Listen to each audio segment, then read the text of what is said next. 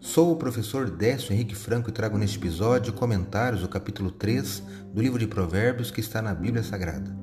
Este podcast segue o projeto Revivados por Sua Palavra, da leitura diária de um capítulo da Palavra de Deus.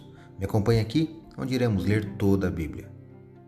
O livro de Provérbios ou Provérbios de Salomão possui 31 capítulos e é um livro de poesia e de sabedoria judaica que, além de questões espirituais, trata de instruções éticas e morais. O capítulo 3 traz conselhos de sabedoria aos jovens e destaco na leitura os versículos 11 e 12 do capítulo 3 que leio na Bíblia Nova Almeida atualizada. Meu filho, não rejeite a disciplina do Senhor, nem se aborreça com a sua repreensão. Porque o Senhor repreende a quem ama, assim como um pai repreende o filho a quem quer bem. Provérbios 3, 11 e 12. Que conselhos! Não rejeite a disciplina e nem se aborreça com a repreensão do Senhor. A diversidade costuma ser usada por Deus como forma de despertar o ser humano, livrando-o de um perigo.